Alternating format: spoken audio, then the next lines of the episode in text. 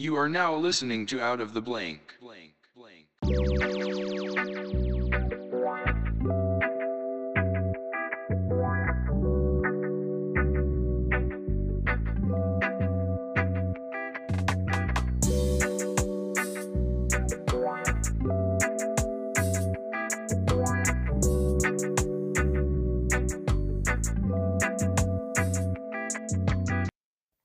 Welcome to another episode Out of the Blank podcast. I'm here with Briana.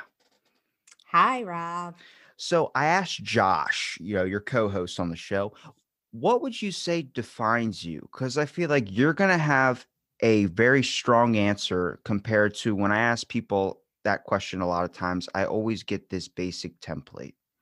So, when you say defines me as a person or defines our show, What defines you? um, I would say my honesty and um, my truth, I guess. Yeah, the answer I was hoping that you would have, which you did, was not talking about your job. Because how many people define themselves by the things that they do that pays the bills rather than the things that they want to do? You know, Right. passion, a dream, or people say, my kids, you know, even if that's something somebody wants to hear out there. But everyone always says, well, I, don't want to talk about my day job. I'm like, well, I, I don't want to talk about it either. I'm not asking that. I'm asking, what do you, what do you want to do? What defines you? What this whole thing is? And it goes into, you know, always the job. Well, I have to say it probably helps. I don't have a job right now, so that wasn't going to be my answer.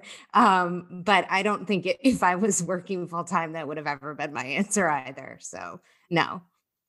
Well, I mean, even with like doing the podcast, like Jobs Blow and all that with Josh, like I was talking to him, you know, there are so much, there's so much like, especially with COVID, um, with the pandemic, with things shutting down, it was like you realize like it helped people open up to something they might have been neglecting for a very long time. Like, I mean, I've every job I had, these aren't jobs I wanted. Like, I don't see myself working at a gym for the next 50, at least I hope not. That might be the dream because I'm a fitness freak. But at the same time, I'm like, I don't want to be front desk guy. I don't know what I want to do. And that's like the biggest question trying to look inside of yourself to be able to find is what do you want to do? What makes you happy?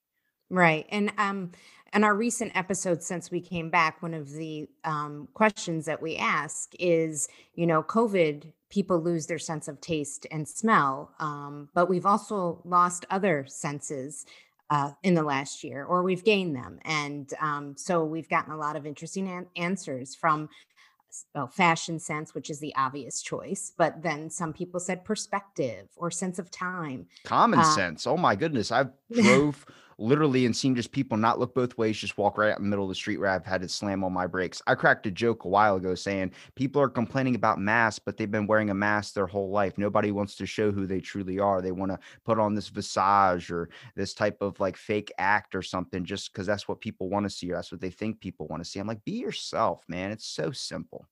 But I see, but I also think that in a lot of ways, people have taken the mask off, and we've seen a lot of really bad behavior that, you know, was hidden before. I mean, I, I- just as basic as wearing a mask to protect other people. And we've seen that, you know, people, they're eh, selfish, wanting to lead their lives as normal as possible and not considering fellow human beings that refusing to wear masks. It- it's this pretty simple thing. Maybe it's suppression on somebody miserable with their own life. They have to take it out on somebody else. It's um I was listening to a podcast and they were talking about a lot about like it turns out depression can also be linked to your nutrition too. Like if I was going to give you the example of offering 12 donuts to you, that sounds amazing. 12 Krispy Kreme glazed donuts, whatever. But then after you eat them, you feel like shit. And when you feel like crap about yourself, you tend to de- de- reflect that onto somebody else or to deflect that some somewhere else. And a lot of times you come across a lot of people that are upset. They're upset about something going on in their life. They're upset about something. I know when I at my job, I'll come across older people that'll just be upset that they never did something. There's a missed opportunity there, and I'm like. You're very, very tense. And all I asked was, Where's your pass? That's it. But it's like this sense of like, it, it, there's deeper things down in there. So maybe people that are taking off this mask and showing them true selves that aren't the best is like they're not freaking happy. I mean, the world, in my eyes at least, seems to be a little bit hurting. And I know that sounds a little bit like crazy, but with social media, most of the times you're seeing people talk to people and there's arguments everywhere. And then there's people feeding off those arguments. I'm like, what are we doing? What is go get a coloring book? I just spent the whole day yesterday with my nephew just coloring in a Scooby Doo coloring Oh, book. I And it- think uh, coloring is so oh, therapeutic. man, I yes. love even in meetings when I was working in corporate America, people would look over at my notes and every oh anything I could color in. That's it's just my therapy. I it's always been my therapy.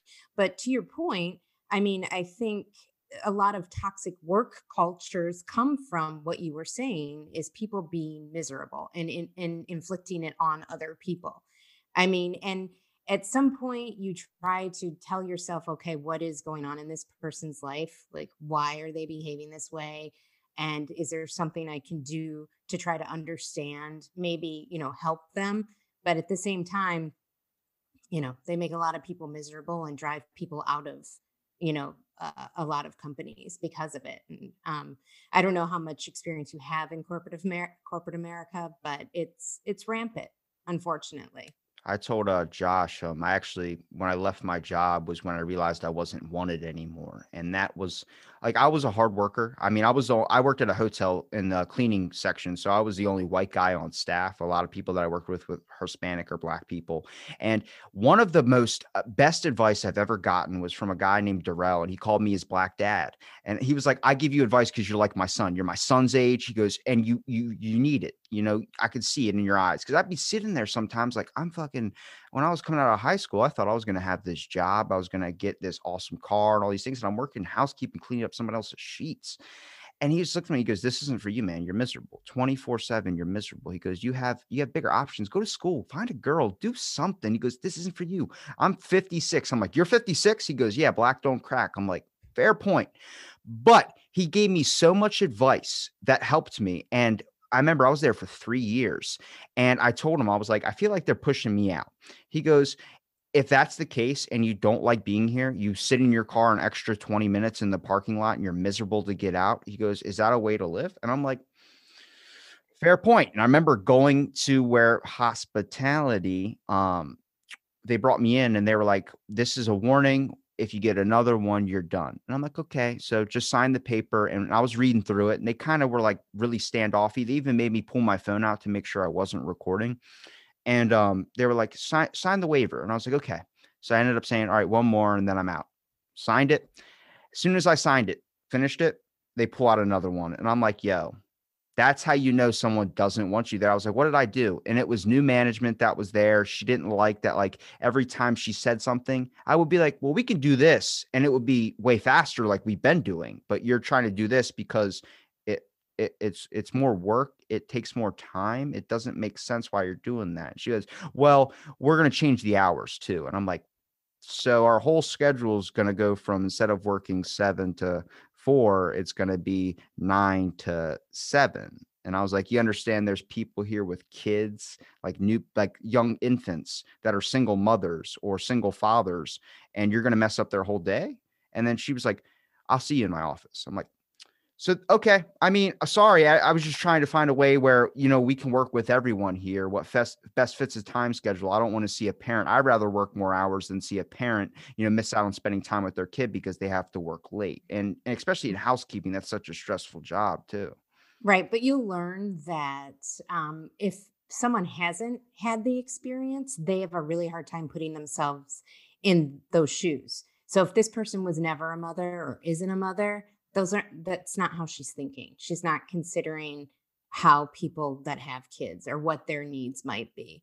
So, you know, I mean, good on you that that's how you were thinking since you were definitely not a father at the time but you know we, we are raised in a capitalistic society where it's become very me very all about you know what's best for me and then everybody else so Shouldn't it be we we're living in a world where I guess the price of life should be at least something you want to do. I mean, how many places, like for instance, I'll give you an example, is around in my area, it's two grand for a one bedroom, one bathroom house. I make $600 every two weeks. So I'm like, how am I going to be able to afford that groceries and then pay appi- appliances on top of that? Like, it just makes me question of like, maybe I need to move, but why if I want to do something, if I want to ch- chase a passion, maybe you want to be a writer. Why does that not enough to get me to be able to survive. Why does it always have to be you need to work this, you need to work a nine to five? I'm like, we saw with the pandemic, it ain't like that anymore. I'm seeing a dude make a vlog and get a million views and like a million dollars. He's driving around in a freaking Mercedes. And I'm like, what what is that? And dude writes a book telling you all about motivation and all these. You got to get it, got to get it. For some, sure, but a lot of people, especially people looking for the help, man, they got kids they can't bank it on like you got to take that leap and it's like oh i got kids you know you sh- shouldn't have to pay this heavy price i guess to live in the world today but i mean I No, guess well, it's funny. anymore It's funny because since I've been with my husband, he's been saying they're trying to get rid of the middle class. They're getting rid of the middle class, and I was like, "Oh, you're you're just so paranoid." And eh, you know, as I get older, you do see the middle class dimin- like it's smaller and smaller, and you've seen the discrepancy in the um the increase for CEOs over the last 20 years or 30 years versus what has happened to uh, minimum wage. I mean, it's off the charts for CEOs. They're making hundreds of times more than the average worker. And minimum wage, if it were where it should be, everyone at minimum wage should be making over $20. Now, granted, I agree that there are some parts of this country that maybe would be making less minimum wage. In New York City or in San Francisco, definitely on the higher end of it, but no way $15 is enough.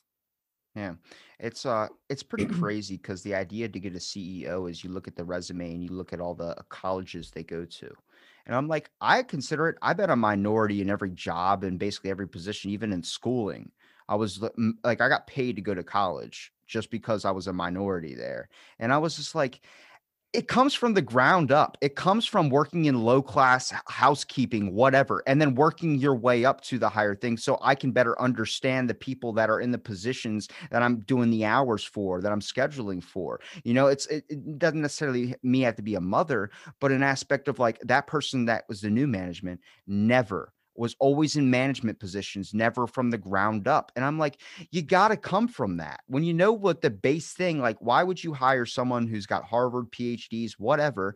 Or would you hire the person that has a passion for the job, will spend countless hours off off clock, whatever, studying about it because they're interested in it and they've worked in it for longer? That to But me uh, is the but prime candidate. right, but also in government, in leadership in this country, wouldn't we rather those people be leading this country as well? People who have been in the weeds and who have pulled themselves up, as opposed to people who just come from money and have no idea eh, who cannot relate to the average person, the average worker, what it is. You know, when you hear these people in Congress and in the Senate saying $15 is too is that's insane for minimum wage, can they live on what minimum wage is? I guarantee they cannot. What do you drive when you're leaving that meeting saying $15 is not is is too much? That's that's Exactly. that's that's the big question. And I think that comes from let's say like I talked to um her, she's a rice researcher. She researches rice, um the like production of it, you know, the quality of it, all these things. And she's out in California, her name's Whitney. And she was telling me, she was like, "Who asks the farmers what's going on?" He goes, "We ask them. You know, we get uh, good information from them. But what about in our office? Who's asking the people that are managing bills and all these laws that they're passing for certain companies and certain, you know, food cultivation, whatever? Nobody's asking the people that are doing the work. No, It's it's just no. going one person. I'm like, you have a group of people in the office that all say yes. Where's the fucking people that say no?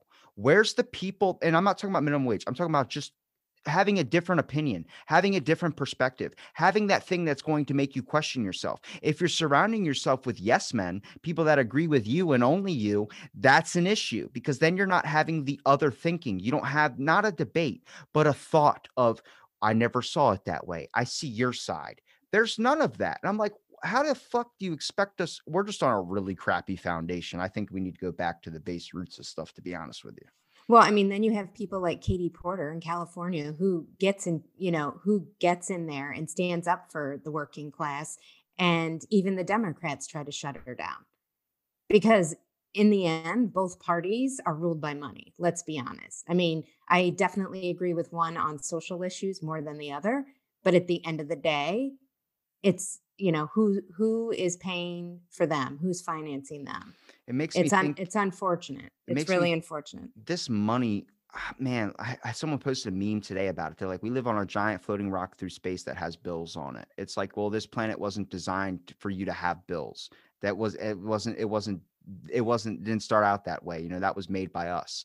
And i look at it like yeah but we can't just live in a hippy dippy world as well either. But the fact is that when money is really involved into the argument people become corrupted you know? Mm, it's really really like every decision that gets made there's money behind it. What's going into your pocket? You know robin williams had an old joke of imagine if politicians had like on nascar they had the sponsors on their jacket. So it's a big oh cigarette company okay makes sense. You know it it, it boils down because if somebody sees you're giving these people a raise and minimum wage whatever they look at it like well what money's coming out of my pocket are we going to lose money on that deal when somebody's pitching an environmental procedure they can do. This could save the, you know, this is going to cost the company maybe a million dollars, but we're going to save so much more when it comes to the environment. Well, don't we already have a green initiative? Yeah, but we could be doing more. Why would I pay more of my money? mhm. Well, the unfortunate thing is too, um, they have just they have for years ruled by having the masses fighting amongst each other. You know, just look at any social media platform. It's the D's versus the R's, and this, uh, you know, like my candidate's better than yours. While they're all living in million, multi-million dollar homes and making insane amounts of money, and we're all down here fighting over these little bits of scraps that they, they you know, they lead us in one direction and they tell it lead us in another direction. I mean, it's I don't know. It's it's not good. I'm trying to think because, like, I'm not a parent.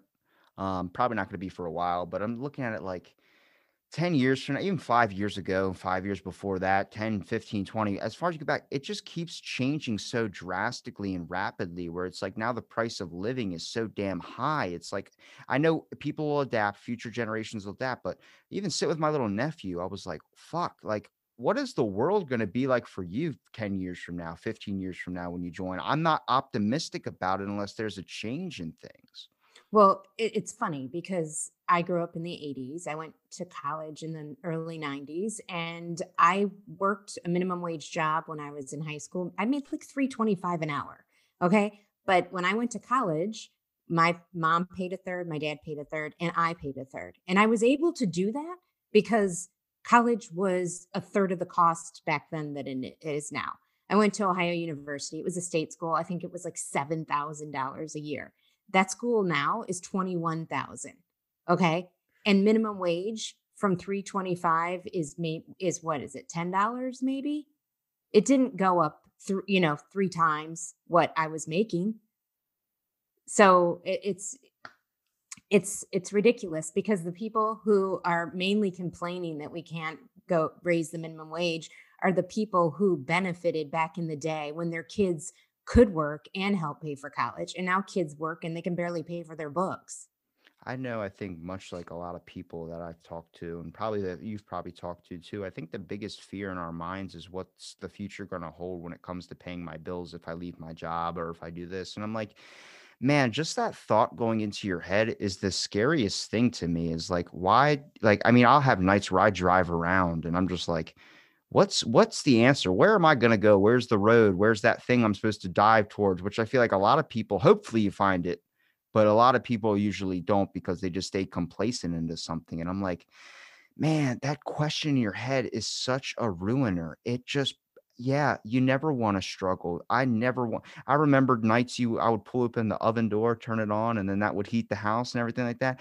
Some people don't know what that's like, but no that's, it's, it's a sense of like, you don't want to struggle like that. You want to find what you should, what you want to do, but it also shouldn't be so costly to where you can't pursue what you want to do because you have to pay for a home. You have to pay for food. You should be able to pursue what you want to do and make enough money to where you can, you don't ever lose that dream, that ambition for something, because that just kills you and makes you a mindless worker. well let's be honest the ultimate hold that this uh, corporate america has or what the the whole system has on on us in the US is you need health insurance. And how are you going to get health insurance? You have to have a job. I know when I moved to New York City when I was 22 years old, I was the I had to have a job. I didn't have time to think about anything. I needed health insurance because back then you couldn't be on your parents' health insurance till you're 26 or whatever it is now. So, you know, I took the first job I could get.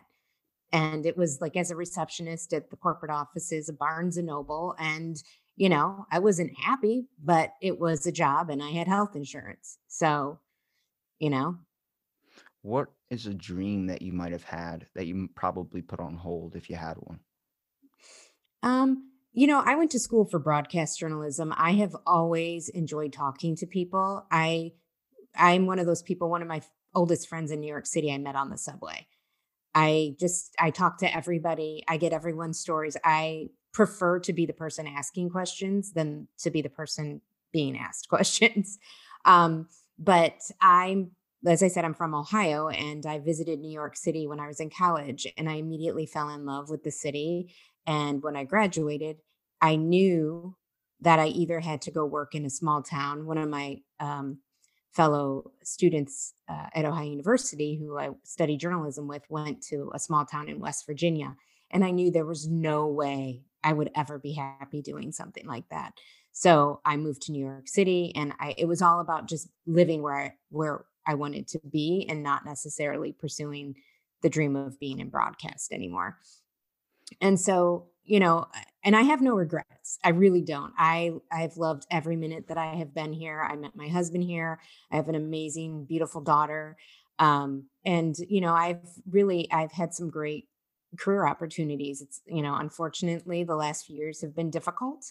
Um, and I'm trying to figure out what's next for me. And that's not always easy when you're a woman who is in the middle of her life. I can't go buy a sports car like men, you know, often do when they have their midlife moments.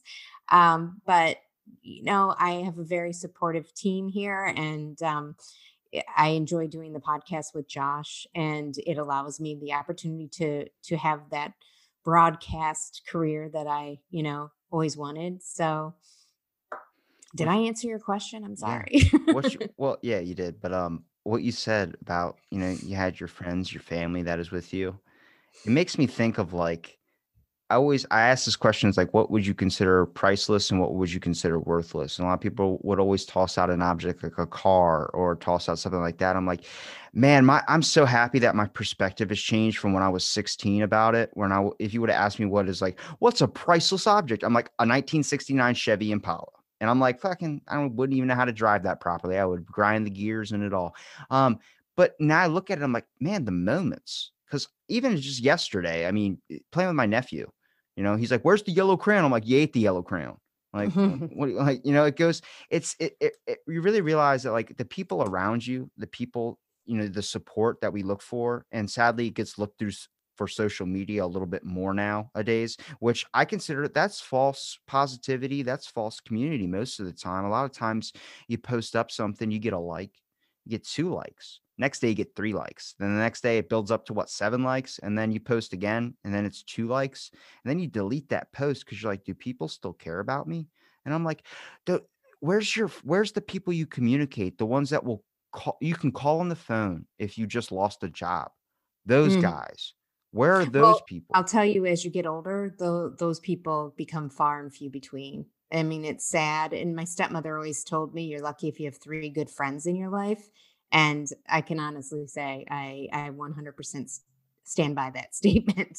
It is, you know, uh, there, you, you change. And, you know, I moved away. And so a lot of the people I grew up with, we're, we have different opinions on uh politics and life and you know it it gets blurry and um but the thing about material materialism is i think it's really freeing when you realize that stuff isn't important. And i think a lot of people during the pandemic have have come to the realization because i mean as i said you know you lose a lot of people have lost their sense of fashion and realize like is it really important that i have a $500 sweat, uh, sweater or a $15000 handbag in the end when you're locked in your Two house bucks from a thrift store. yeah when but really throughout this pandemic, I've been the richest woman because I was locked in a house with two people who I love and adore. And I was so grateful that I, you know, I made the choices that I made and that they're the people in my life. You know, yeah, maybe I, I can't afford much, you know, right now because I don't have a job, but none of that really matters as long as those two people are healthy. So, I mean, and I actually, I'm a little nervous about going back to any sort of normalcy because I don't want to see my daughter less. I love all the time that I've had with her. It's been incredible. Do you think, because a lot of people talk about like this is the new normal, I look at it like, would it go? It, it seems like the system is designed to kind of put you back. And I think that's what you're talking about. Like, if you go back to work, you're not going to have those countless hours. You're not going to have that time spent because you'll be working, you'll be doing this. And it's like, do you want to lose that? Like, I, at me, like, we didn't really shut down. I think we shut down for probably a month. And then our town, we're a beach town, tourist town. So it's kind of like close to Florida. It's like open back up. Um, but like even working, even doing that, like my grandma had passed away uh rec- fairly recently. But my mom has not been home in like seven months. She was taking care of my grandma that whole time at her slow decline. And I'm like, I'm glad you fucking did that because now hmm you don't regret not doing that because you spent all that time. I mean, I was hearing stories of like, you know, my grandma had an oxygen tank. My mom would help her walk her to the bathroom and she would like look up in the mirror and then act like she's wrapping the hose. It sounds horrible, but she would act like she's wrapping the hose around her neck and they would both just start dying laughing. And I'm like, I've never even heard you laugh like that. And it's just like, mm I'm so glad that like that they were able to have that. And that's stuff memories you're hearing from a lot of people that talk about like, what'd you enjoy about the pandemic? People are like, I spent time with my family. I chased down something I never even thought I had the time to do because I was always working all the time. And it's like, there you go.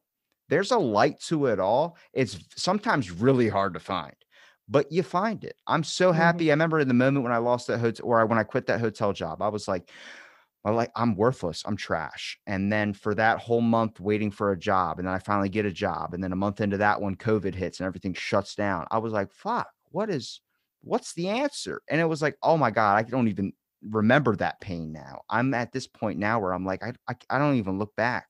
And for a lot of people, especially losing a job or quitting a job, that feeling of like, I'm nothing or what am I going to do next? That fear of that step. I'm like, man, you're not going to remember that a week from now, two weeks from now, three weeks from now, however long it takes. That pain that you're experiencing that is so much right now is not going to stay with you for the rest of your life.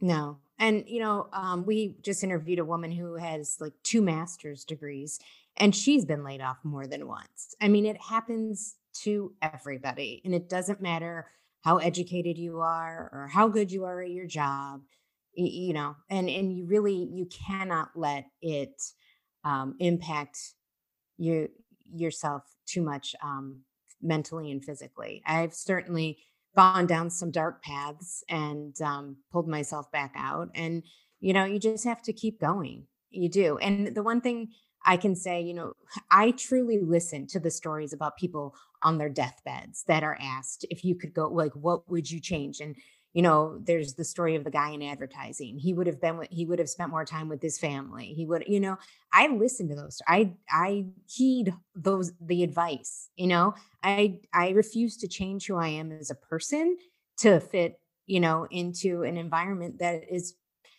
not, you know, healthy. And, you know, I I've heard in a number of places I've worked, well, that's what we did when we were coming up the ladder, so that's what they should do. I don't believe in that. You know, if it was bad when you did it, change it. You know, don't don't just make other people suffer because you did. I tried to be a different kind of boss than the bosses that I had because, you know, I I I wasn't always happy and I w- always wanted to, you know, I wanted people to not dread coming to work. I wanted them to like look forward to it as much as they possibly could. And quite honestly, um, I think most of the people who I, you know, was the boss, you know, who when I led different teams would say that I was a pretty good boss. And and for me that's that's enough. That's a lot. I think my big thing in any job I've ever worked in was I really appreciate when someone treats me at the same level as them, even if they are my higher up. Like my manager now, same age as me, just higher up in position, but talks to me just like I'm a friend or I'm a person. You know, there is to make sure there's a comfortability line that shouldn't be stepped over. Like you can't say no, you can't do that. But just like, hey, can you do this for me? Is way better than do this. It's like as soon as that, I don't know if it's my problem with authority. I've talked to 735 people. If somebody hits me with a talking down to me like they have their degrees mean so much more, I'm like, you have degrees in that field, yes, but I can take you out of that field in another thing, and then you know just as much as me. I just love this. We're all here on this earth sharing it together. Conversation, it's not an interview, it's a back and forth, it's an equal level thing I wanted to ask specific questions, I'd have a list in front of me, but I'm going off the top of my head because we're people and people are meant to have conversations. We're meant to learn from each other, just like hearing stories about people on their deathbed. You're pulling out information. I remember I did volunteered at a service home or a retirement home. It was service learning for school. So I'm not the good hearted person you're thinking by me just taking my free time out and do that. It was mandatory but I would hear so many stories from Holocaust survivors to people that were literally at the end of their rope with cancer or something. And it was like, oh my God, I don't like to read books, but you're a book. You're telling me stories, and I enjoy these stories. I'm learning from these stories. It's conversation, it's a point of information sharing, which is what this whole world is kind of meant to be. We're all supposed to share information and constantly learn from each other, from past mistakes, you know, learn to best predict the future of what it's going to be. Well, and I think to what you're saying, it's it's about respect. I respect I walk in a door, I respect every single person in the building, uh, from the people who clean the floors to the people who are running it at the top. I don't treat anyone any differently. I and that's the problem. Not everyone views people that way, you know. And so until that we reach a level of respect where you don't judge someone based on their socioeconomic socioeconomic situation you know it's not going to change. And unfortunately that's the this country it's all about what do you do? You know aka how much money do you make? So everyone, everyone would give that answer not enough. I'm like yeah well what's enough? I feel mm-hmm. like even with money, this it's very corrupting, but I think it's just the color too.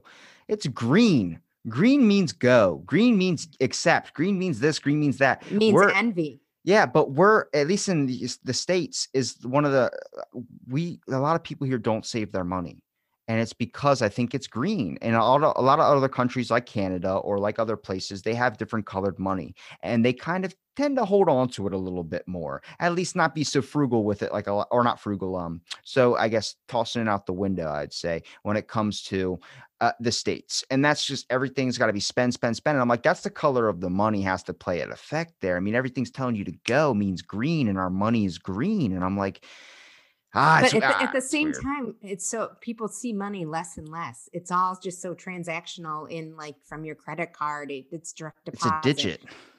Yeah, like I mean, do, people really don't even handle money anymore. But I have to say, my mom was extremely frugal, and it rubbed off on me. And that is how, when I lose my job, we're able to survive because my husband, neither of us are materialistic. I don't need the the nicest television. I don't need the, the newest uh, cell phone, and I don't need a fifteen hundred dollar handbag. You know, it's eh, that's just not how I am. So. I, I, I was the same way for my grandma. You know, she taught me save all my money. I've saved every penny I've ever made. I mean, two dollar shirts, whatever. This mic and stuff. When I got this was a Christmas present. I was like, thanks. And they're like, you're not stoked. And I'm like, I was fine with my other setup too. It was a $10 microphone. I was like, it's, yeah, you can have the nicest things, you can have all this type of stuff, but are you happy? Are you well, are you doing well, and that? you know that they say the reason people who make a ton of money aren't ever happy is because they always want more. And it's that need, all the constant need for more, more, more. Like when is it enough? You know? When I have four Bugattis.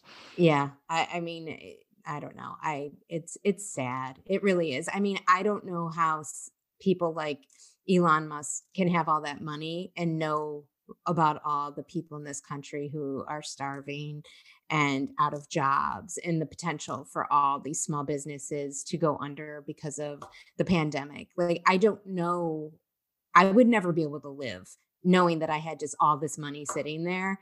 And, you know, I'm just, I need another house. I need another, like you said, four cars. I mean, really?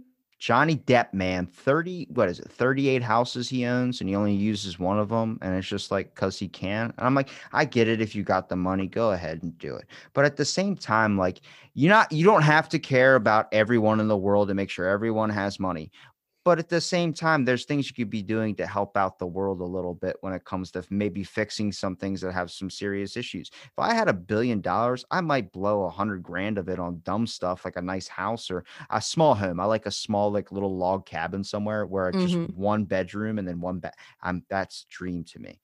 Um, but I would fund it, give it to a charity that probably never gets donations for colorblind people of red that can't see the color red. It's a random ass charity, but I bet you nobody donates to them. And it's like just doing something small little things, starting a company or making a better way to make this earth more sustainable when it comes to energy usage. You know, there was a wind turbine that was just created. It looks god awful. It literally looks like a vibrating like I don't want to say tampon, but that's what it looks like. But it, it goes back and forth, and you're looking at it, you're like, that's really weird. But the reason behind it is it's no turbines or propellers, so it's not going to kill as many birds. And I'm like, fucking small shit like that, very small things where you wouldn't even think about someone's thought of. And I'm like, that's ways you can fund to make the world a better place. Right. Simple stuff like that, not having to give everybody a billion dollars. Well, how about that people don't have to rely on GoFundMe to pay their medical bills? Or did you see Kylie Jenner posted her makeup artist got into a car accident and needed uh, a $60,000 to pay for emergency surgery or something and she gave him 5,000 and then gave like put his GoFundMe up for people to donate. Now, for Kylie Jenner to pay $60,000 is like if I had given that person 60 cents, literally. I mean, Oh. I, I, it's it's so gross it that it even would need to be said. I mean, really, sixty thousand dollars. That is not even. You don't even. She she buys her toddler handbags that cost fifteen thousand or something insane. I it's it's just eh, I- it's mind boggling to me. It's mind boggling. But I guess that's why I will never have that kind of money because I think it's also a process of the brain. I mean, imagine uh, she looks at that like that's someone that still helped her out and gave her plastic surgery, whatever.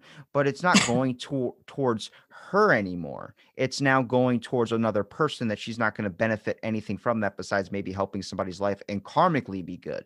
Our idea of worth, karma, worth, or whatever inside of us, inner self peace, whatever makes you happy, that whatever that thing is, is not as high up as the dollar. And I'm like, damn like that's where you, i understand looking inside yourself to try and find the answer of things because you need to find out like even for me like i'll donate something to charity but i hate it when they ring the bell. Why are you ringing the bell? Well we got to let people know you donated it's what two cents off my dollar thing that you put in there and you're going to ring the bell so everybody thinks here i'm a big spender and they all clap for me for appraisal some people will do that just so people see that they donated i'm like that's that's self that is so corrupting in my eyes Yeah, but you have to also think the reason they're do- they are doing it is because they know it will play into other people's egos, and they'll be like, "Oh, so I will donate," and then they'll ring the bell for me. So it goes both ways. They're going to make money ba- off of people's egos, so that's why they do it.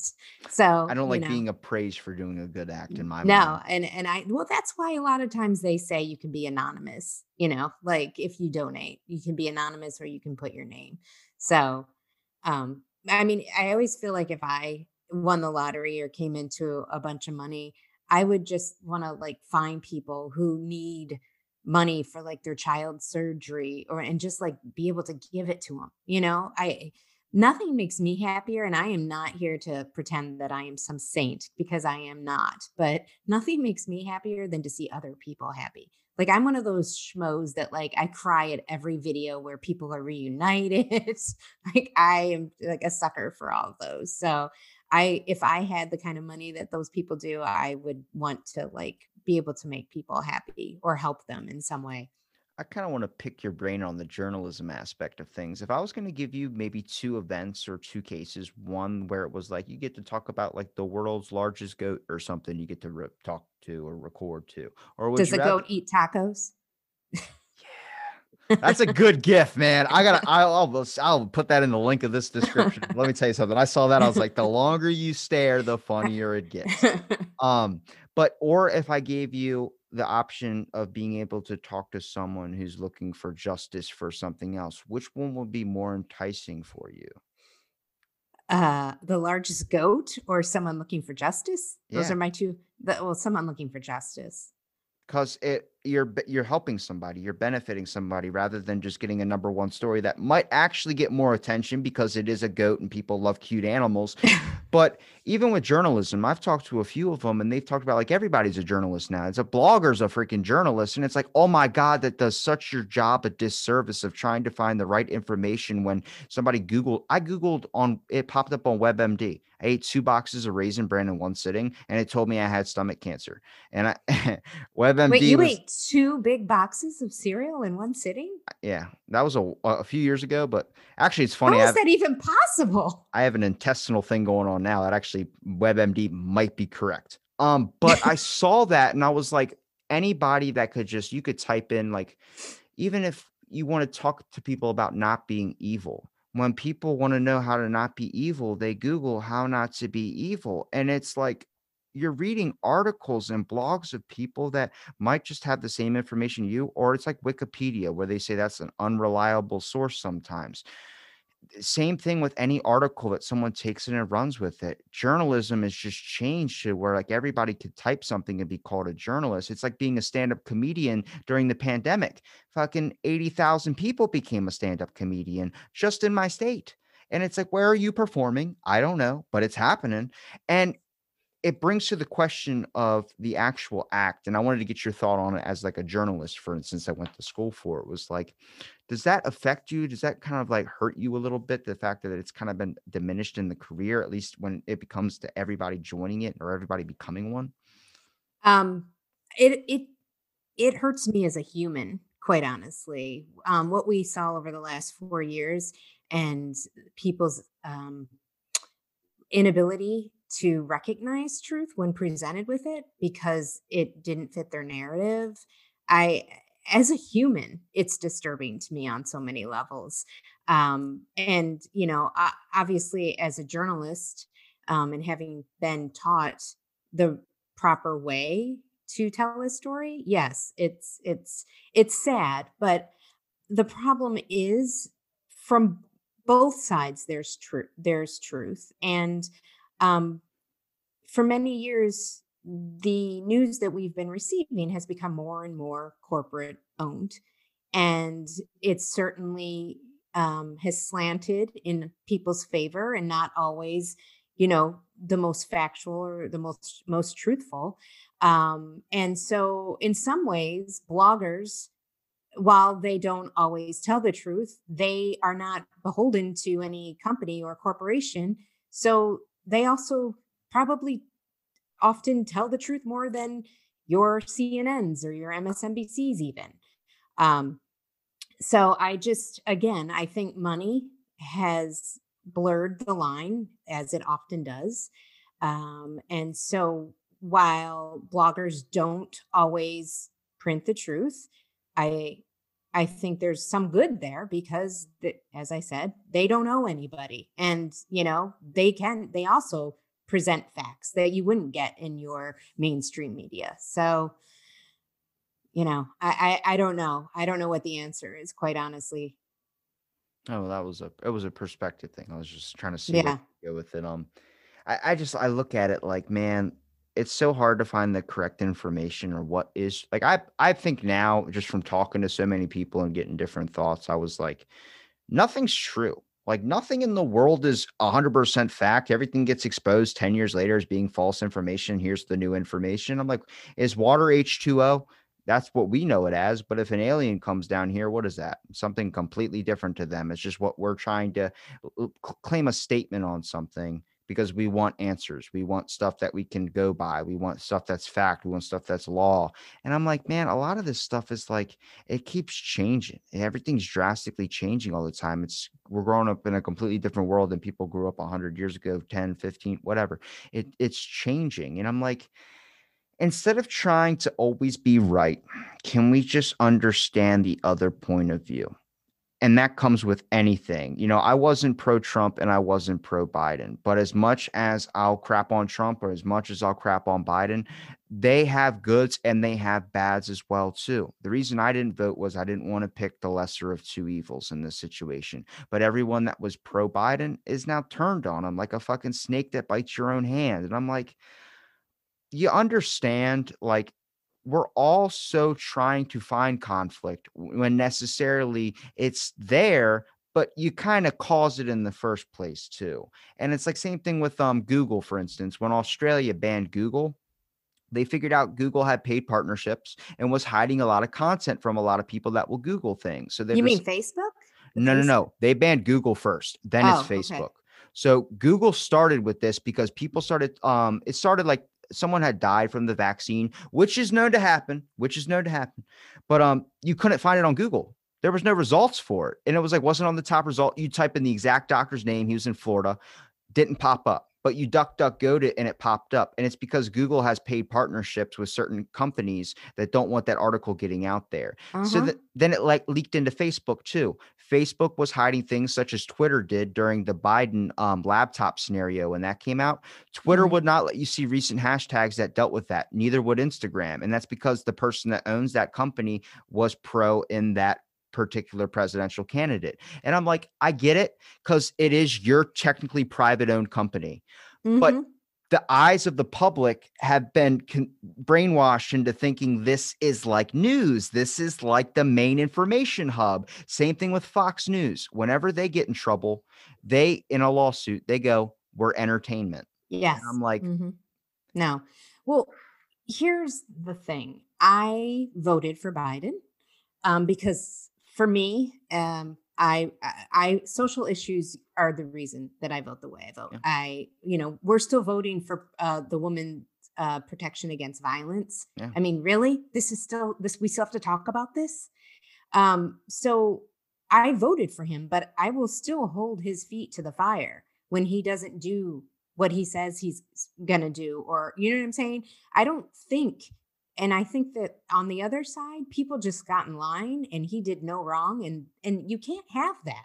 You cannot have you know that oh i voted for this person and he's perfect. Whatever he says is no you have to hold people accountable. And that is a problem when you don't. And i see it on on the the uh, democratic side as well like with with cuomo. If he did what these women are saying he did then he should go down I'm sorry, you cannot point fingers at one party and not hold your own party accountable. So, you know, during the pandemic, at the peak of it in New York City, yes, I thought that guy really pulled it together and did a good job, but that does not excuse him, you know, from from being a, a sexual harasser if that is in fact the case. So Because I, I try and bring in this perspective of like everyone's so I hate Trump and I hate this. And I'm like, I'm not pro Trump, but I don't want to see anybody like if they're banned off social media. Imagine a million billions of people talking shit on you, and then you have now no way to defend yourself. Your money might help you. That's always everybody's argument. He's got a billion. Well, he's dollars. gonna he's gonna start his own social media platform. Okay, well if that doesn't happen, and if it, it just he just banned off all these sites, I'm like I don't ever want to see somebody kill themselves out of just being sad or depressed, or even if, if somebody's bad as Trump, whatever. I'm like just understanding that perspective of like we yeah but we also idolize people president, whoever that we're appointing, to not having any flaws. And I'm like, they're fucking people. It's the same exactly. thing. It's like you got to understand that they're gonna have some shit.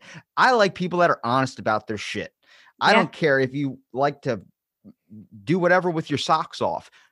Be honest about it. Don't hide it from me because then people find out about it. And that's what makes them even more pissed off because they feel like no, they've been lied to. But the the worst are the people that pretend to be a certain way, like Bill Cosby. Lit, or yeah, yeah. Like I mean, he would shame young black men for not being good fathers and all these things. Meanwhile, what he was doing was completely awful. But you know, there are a lot of people that pretend to be really good religious folk and then this truth comes out and you know that's my thing like don't Yeah. pretend to be something and certainly when they pretend to be you know something and they vote against say gay rights and meanwhile they get caught doing things in line with what they vote against like i just the hypocrisy anymore is it's through the roof and This this might be a dumb question, but do you know who Patrice O'Neal is?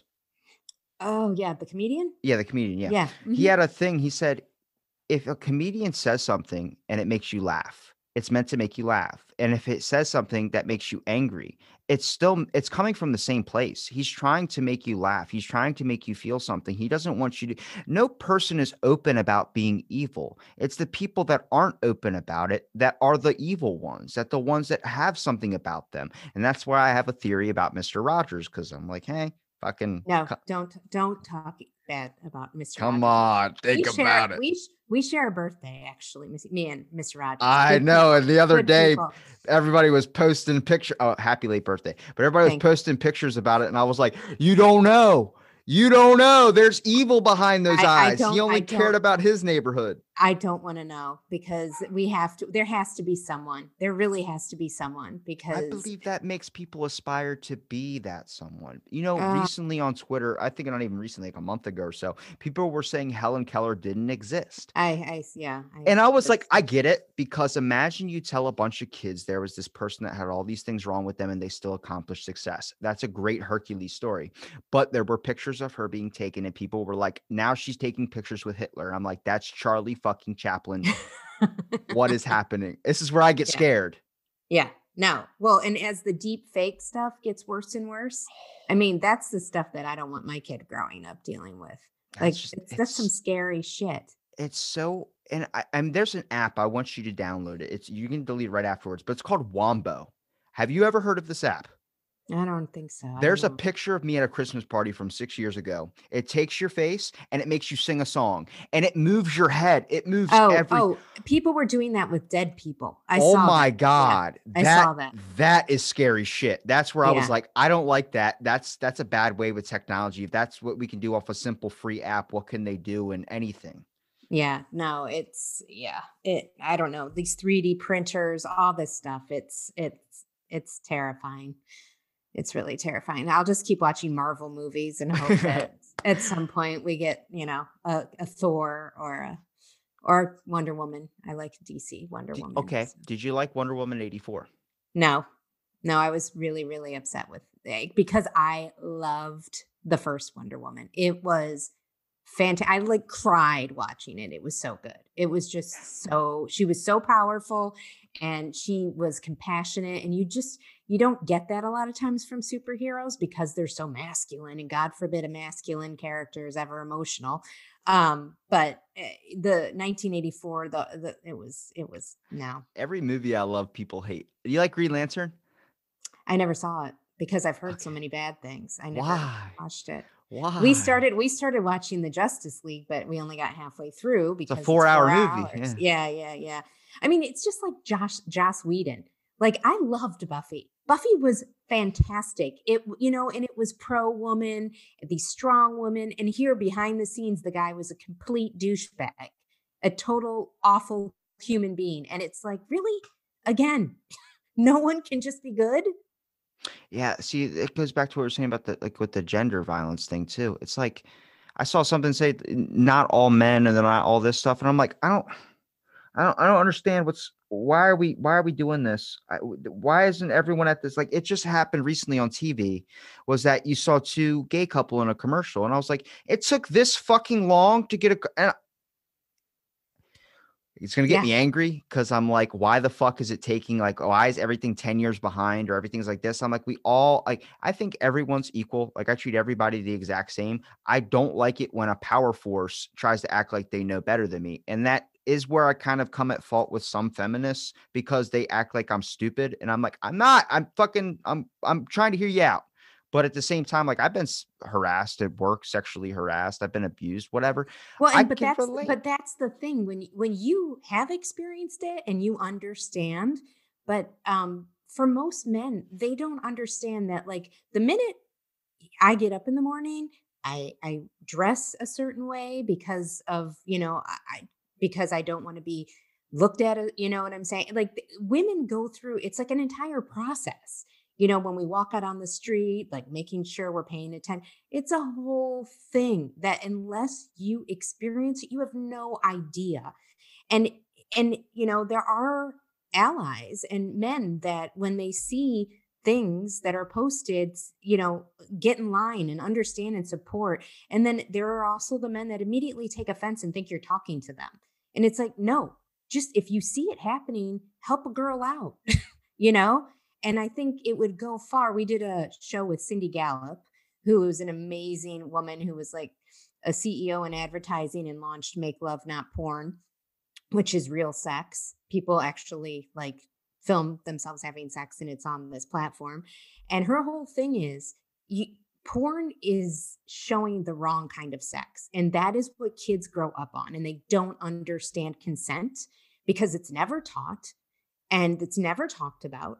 And it could go far, like change the conversation but i think in this country it's so like puritanical or what you know it also when you see porn can affect you too like for right. some kids like i heard jim Breuer talk about it he goes when i saw porn when i was young he goes scared the hell out of me to have sex i was like yeah that's kind of my experience. I went to a health class and she was supposed to, we signed a paper in the beginning saying we are going to see all these things like oh, what a vagina is, what is this, what is that. She just showed on the last day a bunch of pictures of blue waffles and all these horrible things. And then she was like, guys, it's lower than you think. And that's the only good advice she's given me. But everything was so scarring where I'm like, how do you, you're not teaching it properly. You're not doing this. Where's the actual time spent on this? You have us playing on the computer on a fucking computer game site while you're over there calling your husband instead of eh, teaching the class. I'm like, you're teaching education's failing. Kids have to go research it on their own. They come across an OnlyFans and they come across this type of thing. But I also see another perspective because I've talked to a brothel keeper, which is legal in Australia, and th- they enjoy it for the love of the craft. They love the passion. They love all this type of stuff. So I get that perspective too. But it's like, I also think it's people's aspect of we need to have conversations. We need yes. to talk to more people than the people that we like and we know well, that we're going it, to enjoy. It needs to start in your house. Yeah. And a, parents are often too embarrassed and they don't want to talk about it. I mean, honestly, like given the sex abuse, like what we know statistically of what how we're who who abuses children, I mean, it's people that you know. I mean, since my child was young, I have talked to her about all of this you know? I mean because it's often people in leadership roles too at schools and it's it's terrifying and the, you have to start these conversations at a very young age and raising a daughter is utterly terrifying to me because i know the world that we live in and you know i hope as more women get leadership positions and um, are in you know the room where it happens things can change and you know be better because believe me, throughout my career, I've had more than one man behave inappropriately with, inappropriately with me. You know, it, it's and unfortunately, I didn't get any big payoff. so, you know, it, it's. I'm so happy I have like a, I like to think of myself as having like a nice energy about me mostly because like I work with people they're like, why the hell did you just say that? And I'm like, exactly how I am on air, I'm off air. This is just me 100%. I don't care who you are, if I'm physically attracted to you or not. I'm the ex- I'm going to treat you exactly whatever pops in my mind. I'm going to say something like, hey, did you know ladybugs have spots on them because it is from an old, and I'll just go in down to a rabbit hole where they're like, I asked you what you want. It's you're at a restaurant, order or get out. I'm like, all right. Yeah, no, I uh, I would much rather spend time with someone that tells me about ladybugs than someone that, you know, is just all business and doesn't, you know. I mean, it comes down to a grand scheme of things, either when it comes with race, when it comes with gender, we're all fucking human beings. And the fact that, like, I get it. Um, I get why people are upset. Like, well, then I'm getting affected. It's like maybe you're not the causer, but you understand what they're trying to stop is not maybe you, it's something else, it's bigger, you know.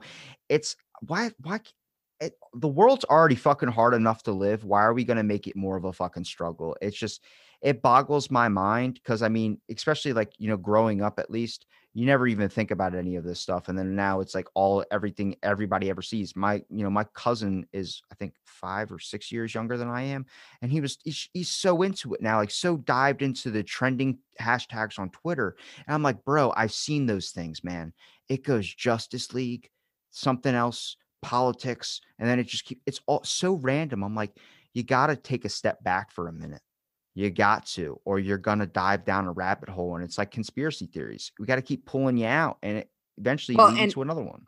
well, and honestly, like Twitter, I can only take Twitter for so long. It is a cesspool on there. I mean, people just look in to fight anything. Like they anything someone posts, there's gonna they're gonna come with a negative to just engage in a negative way. And it's I posted a picture of a heart and someone commented, What the fuck does that mean? And I was like, yeah. I don't know. No, no. People uh, need better things to do with their day. But I Like, digress. Talk to amazing people like yourself. and yourself as well, Rob. Thank you so much for having me. It's been awesome having you. Um, where can people find your podcast? Josh plugged it. You want to plug it too? Sure. Um, we're at jobsblow.com and on Instagram and Facebook, we're at Jobsblow Podcast. And any, actually, we're at jobsblowpodcast.com. any personal shout outs about yourself, maybe your own personal stuff, or just anybody you want to give a recommendation to to go check out? Um, I mean, I'm at, at Brie Haas on Instagram, but other than that, you could check out Josh. I'm sure he plugged himself enough. well, thank you so much for being on this episode of Out of the Blank podcast. And stay tuned for our next episode.